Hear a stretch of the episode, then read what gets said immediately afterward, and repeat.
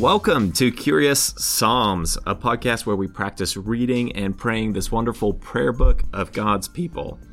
I'm your host, Matt, and today, to discuss Psalm 3, we have Dr. Libby Backfish joining us, which, as you will find, is a real treat. Libby has a PhD in theological studies in Old Testament and is an assistant professor of Bible and theology at William Jessup University, which is just down the road from where we are at Granite Springs Church. You might think we're only having Libby on this early episode of the podcast because of these academic credentials, but you would be wrong. That's far from true. Libby, as you'll hear, is not only a brilliant mind, but a wonderful person and has a deep love for helping people love God and follow Jesus more faithfully. One little technical note we had some technical difficulties, which were entirely my fault. So Libby's audio may along the way take a little shift in quality but I trust that the conversation is valuable enough that you'll bear with it. I'm looking forward to this conversation. Let's get to it. Here's Libby reading Psalm 3. Psalm 3, a psalm of David when he fled from his son Absalom. Lord, how many are my foes? How many rise up against me? Many are saying of me, God will not deliver him. But you, Lord, are a shield around me my glory, the one who lifts up my head high. I call out to the Lord, and he answers me from his holy mountain. I lie down and sleep. I wake again because the Lord sustains me. I will not fear, though tens of thousands assail me on every side. Arise, Lord, deliver me, my God. Strike all my enemies on the jaw, break the teeth of the wicked. From the Lord comes deliverance. May your blessing be on all your people. Libby, welcome to the podcast. Well, thank you, Matt, for having me, and thank you for that generous introduction. It's my privilege to be here. Well, it's a true introduction, and the podcast is punching well above its weight class here. And I, I feel like I'm looking forward to just being along for the ride as we talk about Psalm 3. Yeah. Three Psalms in. That's excellent. I'm so excited about this Psalm just before we started recording, you sh- you showed me how you've been geeking out. But one of my favorite things of what you said is, whenever I spend time in Scripture, I suddenly discover sort of this is my new favorite psalm, just from yes. spending time with it, which is great. So inevitably we will have you back on. So it'll be interesting to see maybe, you know, one day when the podcast has passed away and all things have moved on, which psalm does land as Libby's favorite. But yeah. it's fun to get to discuss this one. Yes. Well, Libby, you might know and listeners know we the way we kind of structure this is we walk through our three kind of big general questions. So let's start with the first one and I'm super curious to hear what stood out to you in reading this psalm.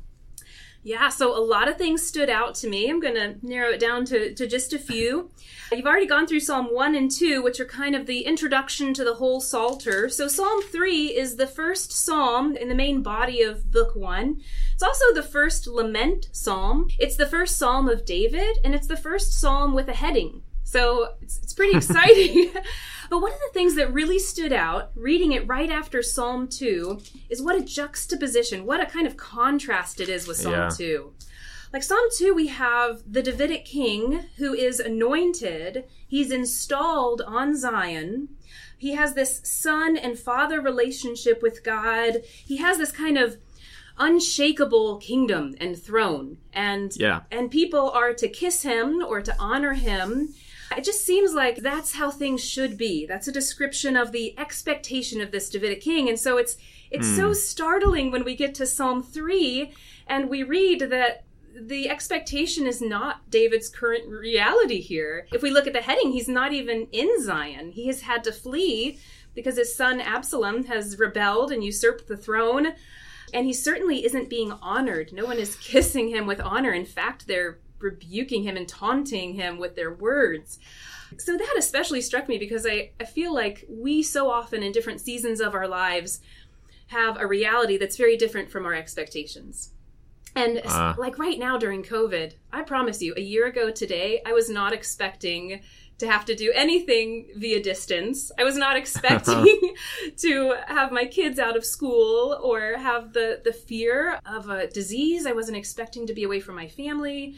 And the reality has just been jarring. And so I think a lot of us can kind of resonate with that with that juxtaposition and we can feel that pain.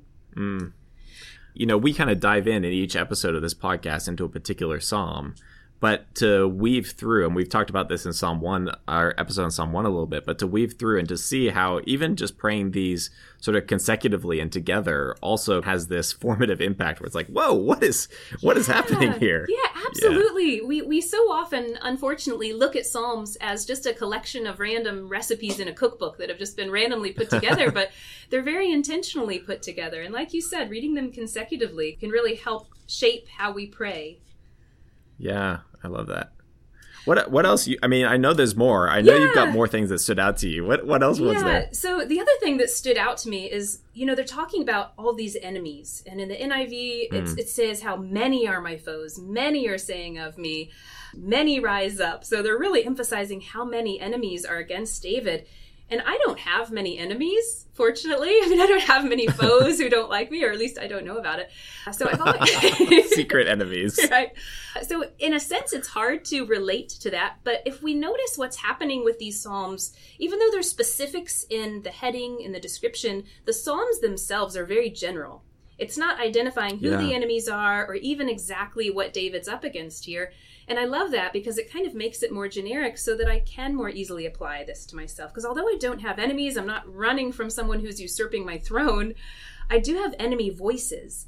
And in verse yeah. 2, when it says, Many are saying of me, God will not deliver him, I think we all hear these challenging voices, either from other people or even within our own hearts, that are challenging our faith to the core. And that seems to be what's happening here to David. And and that resonates with me. I again during this season of COVID, I, have seen on social media, I've heard from my non-believing friends, you know, like how can you believe in God now when the world seems upside yeah. down? You know, how are your how are your prayers and thoughts turning out for you now? And and just mm. challenging mm. our trust in God and the fact that even in spite of all this, He's got everything in control and the voices of doubt come from myself as well. So I just love how the psalm kind of democratizes this for everybody to pick up and use. Like we can we can pray this psalm even though we aren't running from Absalom because we do have these challenging yeah. voices from outside and within ourselves.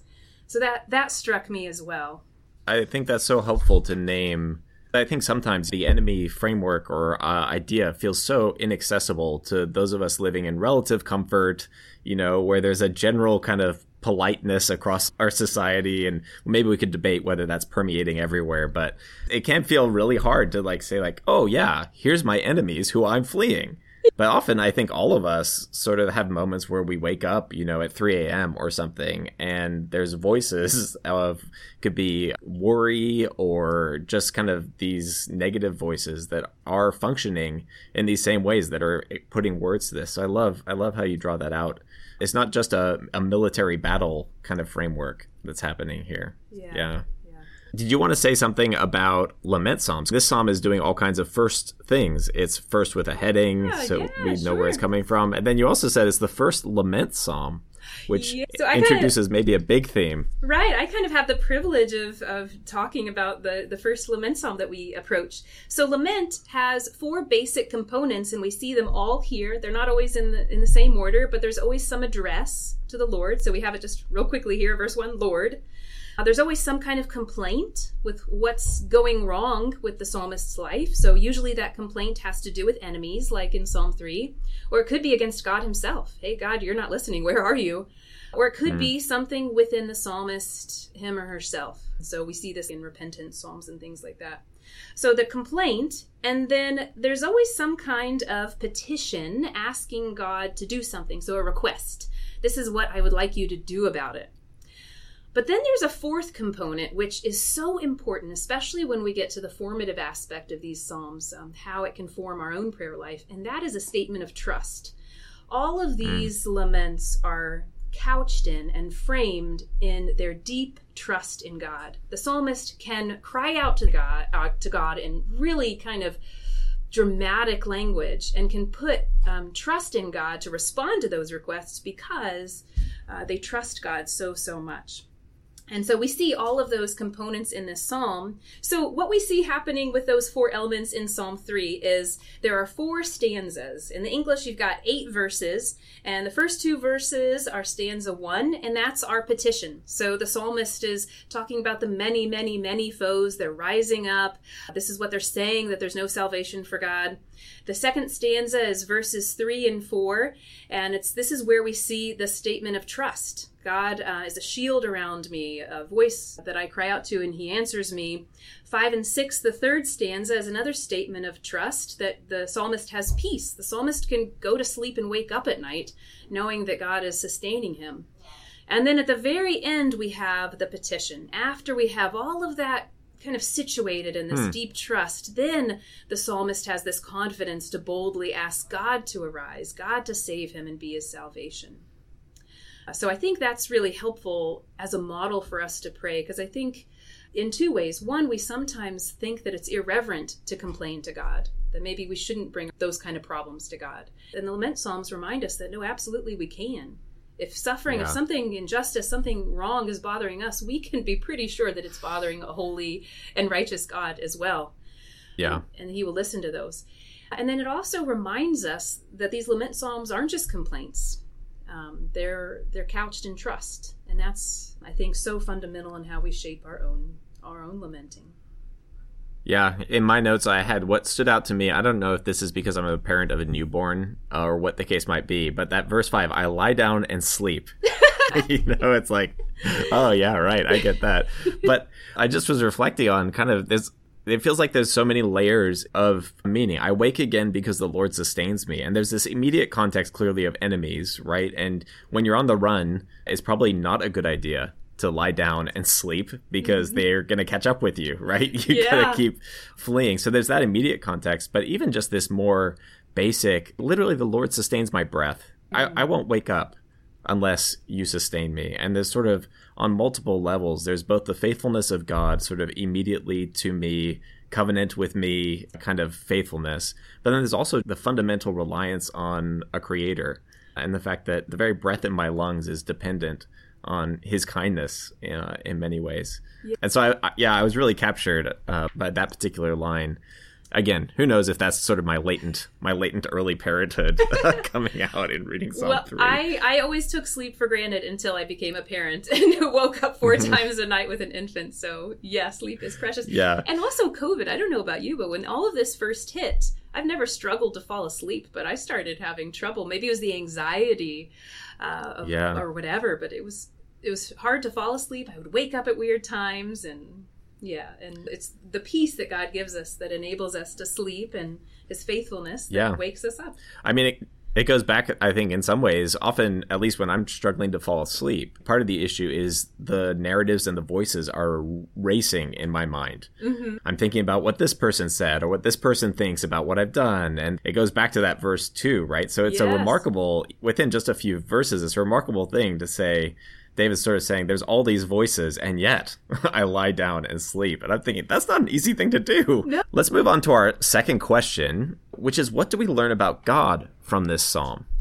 Yeah, I just I love the way this psalm paints such beautiful pictures of what God is doing for the psalmist here, using metaphor and imagery that just is so beautiful. So, and we see a lot of this, especially in those uh, middle stanzas, so verses three through mm. six, where it shifts. It, it shifts dramatically in the Hebrew. For but you, you Lord, it's kind of like he's almost pointing a finger emphatically, are a shield around me, and it's not just a shield like in front of me like covering one vital part, but really around me. And it reminds me of that beautiful hmm. benediction mm. that we say in Granite Springs, that I think has its roots echoing the St. Patrick's breastplate. The Lord go before you to lead you, behind you to protect you, beneath you to sustain you, beside you to befriend you, something like that. Nice job. Yeah, I, I might no, be getting exactly some of those right. wrong. I always wondered why there wasn't an above you to do something, but I know. Yeah, we could we could add one. Yeah, to the northeast. To yeah, this could get really this could get really long. Yeah, but just that you know that holistic protection of God, and then the next the next line in verse three, my glory and the one who lifts my head. That imagery of when you are feeling defeated, when you are feeling insecure and your head is down, and God restores that honor, that security, that confidence, that, that you know physical lifting of the head. Uh, and then in verse 4, God's a God who answers us when we cry out to him in desperation. So often we, we feel sometimes like our, our prayers aren't answered, or we question if our prayers are answered. And the psalmist here is reminding us to have confidence that they absolutely are being heard and answered. Not always in the way that we want them to be or immediately, but he's listening. And then verse 5, the sleeping one that we talked about, and this shows how God's sustaining us, giving us peace, so that the psalmist doesn't have to fear in verse 6. And, and the word here is obscured a little bit in the NIV, but it's the same word for many that we saw in verses 1 and 2. Those many foes. He's saying, I don't have mm. to hmm. fear the many of the people, literally. Oh. So he doesn't have to be scared of those. Even though they're all around him, he actually has God all around him as a shield. So I just think those two stanzas show how much God is doing for us and listening to yeah. us and sustaining us. Yeah, that resonates so much, Libby. Uh, I was just struck by how active God is and how personal He is in this psalm which is, you know, one of my comments when I was talking with Kevin about Psalm 1 is with this question, my inclination is to try to find the the sort of action verbs.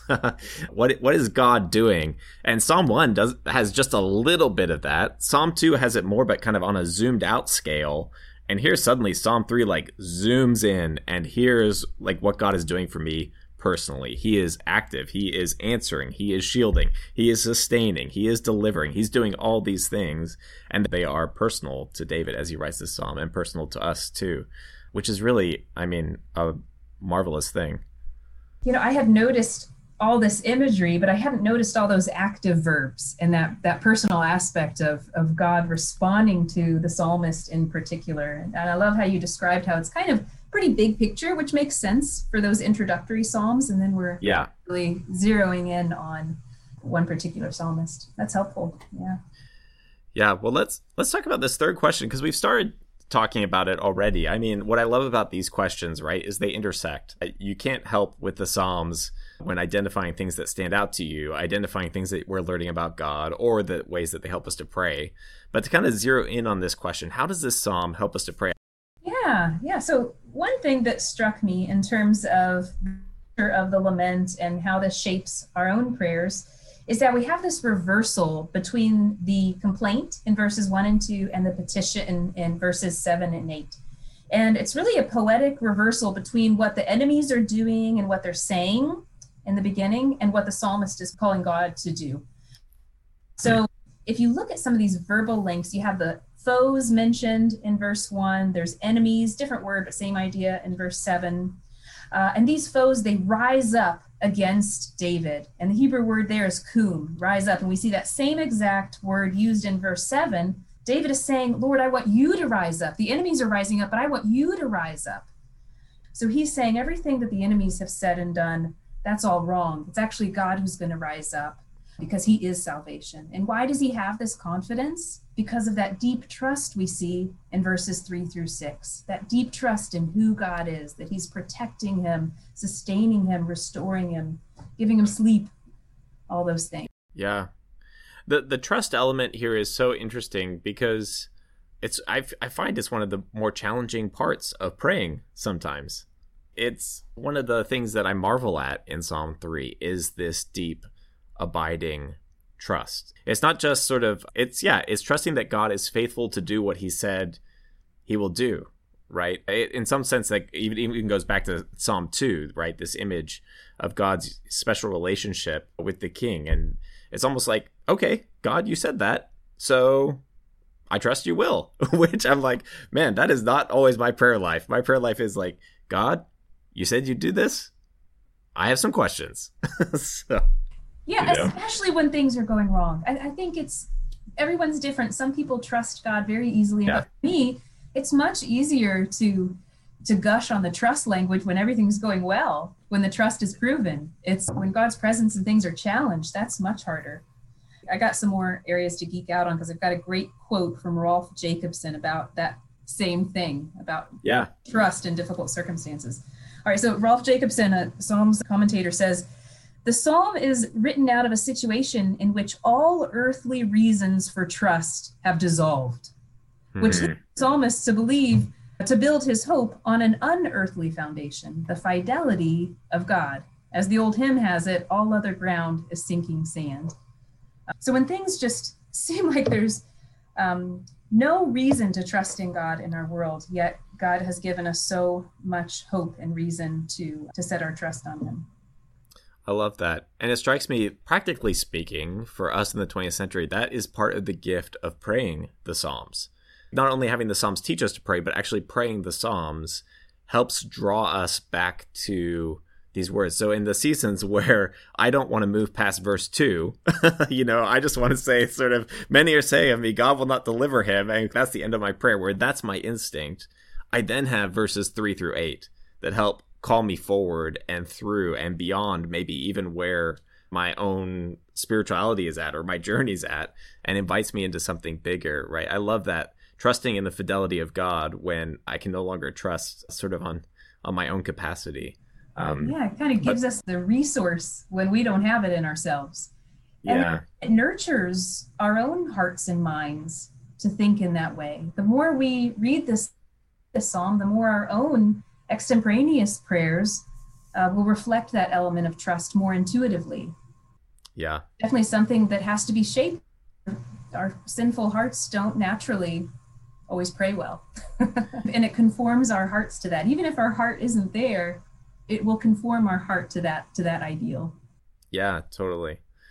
Well, Libby, this has been such a delight. I just love that you're doing this. I think this is so fun, and I love how you're going in order. And um, Psalm four will be really fun. I read in some commentaries how Psalm three is considered kind of a morning prayer with that rising language. Oh yeah. Parallel language in Psalm 4 as an evening prayer, some call it. Oh. Excited to be a listener on that podcast. see where you I love that. that psalm. Uh, well, now you set you set me up nicely. So I'll say on that episode, you know, Psalm three is kind of a morning prayer, and Psalm four you'll make me look really good. Thanks, Libby, so much for doing this. I, it's a gift to have your voice as a part of this, and I look forward to having more Libby, maybe without as many technical difficulties in the future. Although, of course, we can never promise that. So thanks for coming on. From the Lord comes deliverance. May your blessing be on your people. With those concluding words of Psalm 3 and in the confidence of that blessing, go out and pray the Psalms.